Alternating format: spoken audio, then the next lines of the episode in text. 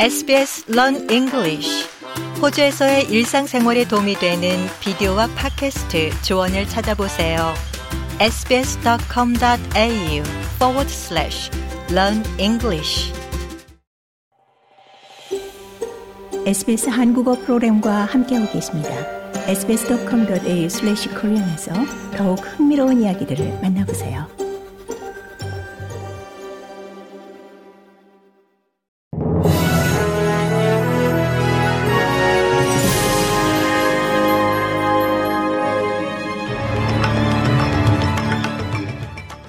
(2023년 11월 21일) 화요일 아침 SBS 한국어 간추린 주요 뉴스입니다. 친 팔레스타인 및 친 이스라엘 시위와 집회가 계속되는 가운데 뉴 사우스웨일즈 주정부는 주 종교위원회 회의 계획을 확정했습니다. 이 위원회는 종교 간 화합을 도모하는 범종교 기관입니다. 크리스미스 총리는 긴장이 계속 고조되는 가운데 존중과 이해를 증진하기 위해 위원회의 첫 전체 회의를 신속히 개최할 것이라고 강조했습니다. 민스 총리는 종교 행동단체에 대한 특별 금지령도 내리지 않겠다고 밝혔습니다. 그는 어떤 지역사회가 선동행위를 당할 경우 경찰이 개입할 권한을 갖고 있지만 경찰은 해당 권한을 행사하지 않기로 결정했다고 설명했습니다. 주된 이유로는 주요 팔레스타인 행동단체와 뉴 사우스웨일즈주 경찰 사이에 건설적인 대화가 있었기 때문으로 전해졌습니다. 빅토리아 모닝턴 페닌슐라 해안에서 조종사와 승객이 사망한 것으로 추정되는 추락 사고에 대한 조사가 시작됐습니다. 포트 필립베이에서 잔해와 탑승자 수습 작업이 계속되고 있는 가운데 조사가 착수됐습니다. 지난 19일 발생한 이번 사고는 두 대의 항공기가 마운트 마사 서쪽 약 12km 상공에서 공중 충돌한 것으로 보이며 한 대는 바다에 떨어지고 다른 한 대는 에센동 공항에 안전하게 착륙했습니다. 호주 교통안전국의 앵거스 미첼 최고위원은 이번 조사를 통해 정확한 사고 경위를 규명할 수 있길 바란다며 일반적으로 대부분의 운송 및 항공 사고는 개인의 실수나 특정 오작동보다는 일련의 사건으로 인해 잘못되는 경향이 있다고 설명했습니다.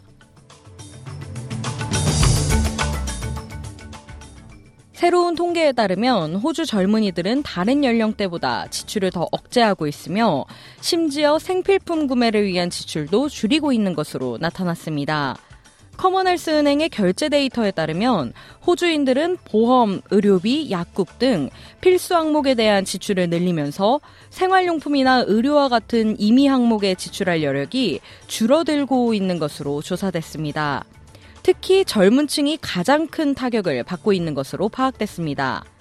데이터에 따르면 25세에서 29세의 식료품 및 의약품과 같은 필수품에 대한 지출이 지난 9월까지 1년 동안 3.7% 감소한 것으로 집계됐습니다.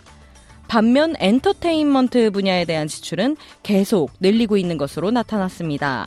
커먼헬스에 따르면 20대는 코로나19 기간 동안 놓쳤던 경험인 여행, 콘서트, 영화를 즐기거나 몇 년 동안 하지 못했던 가족과 친구들을 만나는 것에 대해 소비 중점을 두는 것으로 분석됐습니다. 고국의 윤석열 대통령이 찰스 3세 국왕 초청에 따라 3박 4일 일정으로 영국을 국빈 방문했습니다. 윤 대통령은 런던 첫 일정으로 동포들과 만나 이번 방문을 통해 한영 양국은 사이버 안보와 방위 산업 등 안보 분야 협력 체계를 새롭게 구축해 나갈 것이라고 말했습니다. 또한 한국과 영국은 자유와 인권, 법치라는 보편적 가치의 동반자이자 자유무역 시장으로 연결된 경제 공동체라면서 한영 FTA 개정 협상을 다시 시작해 공급망과 협력 기반을 공고히 다져나갈 것이라고 밝혔습니다.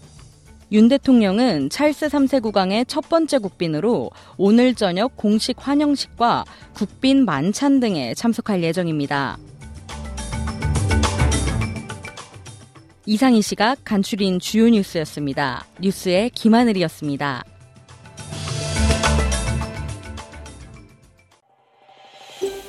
더 많은 이야기가 궁금하신가요? Apple Podcast, Google Podcast, Spotify 또는 여러분의 포드캐스트를 통해 만나보세요.